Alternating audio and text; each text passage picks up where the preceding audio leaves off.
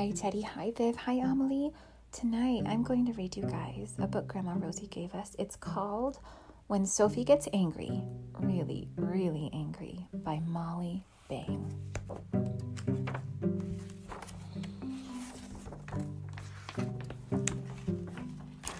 Sophie was busy playing when her sister grabbed Gorilla. My turn. Uh oh.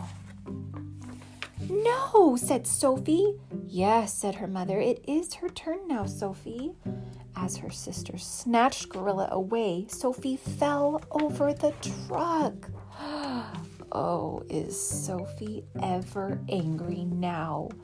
Oh, in the picture, she looks real mad. She kicks, she screams, she wants to smash the world to smithereens. She roars a red, red roar. Sophie is a volcano ready to explode. Oh my goodness, you guys, in the picture, she really does look like a volcano. There's like red radiating off of her body, and she looks so angry. And when Sophie gets angry, really, really angry, she runs. She runs and runs and runs until she can't run anymore. Oh, looks like she went outside and she's running. Then, for a little while, she cries. Now she sees the rocks, the trees and ferns. She hears a bird. She comes to the old beech tree. She climbs.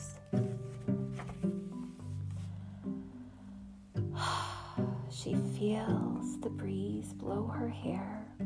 She watches the water and the waves.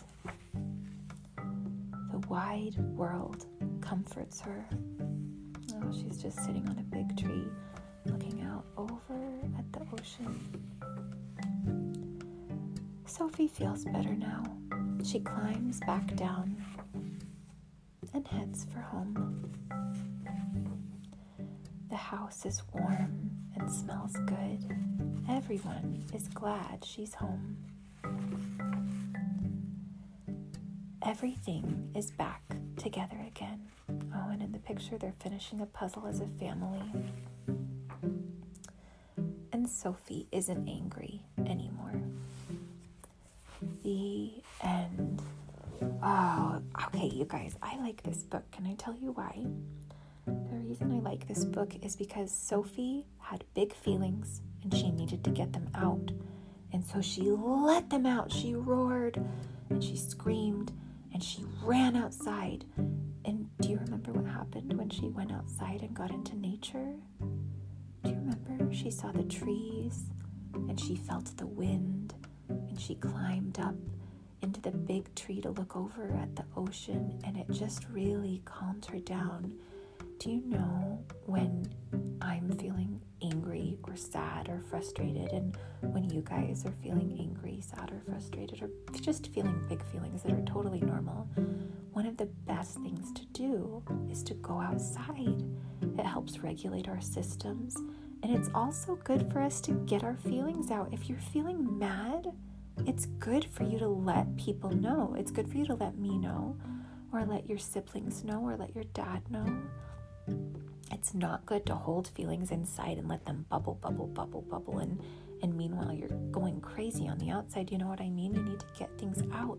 But another really good way is to go out in nature and just take some deep breaths. And when you're ready, you can come back inside and start over again. You know what I mean?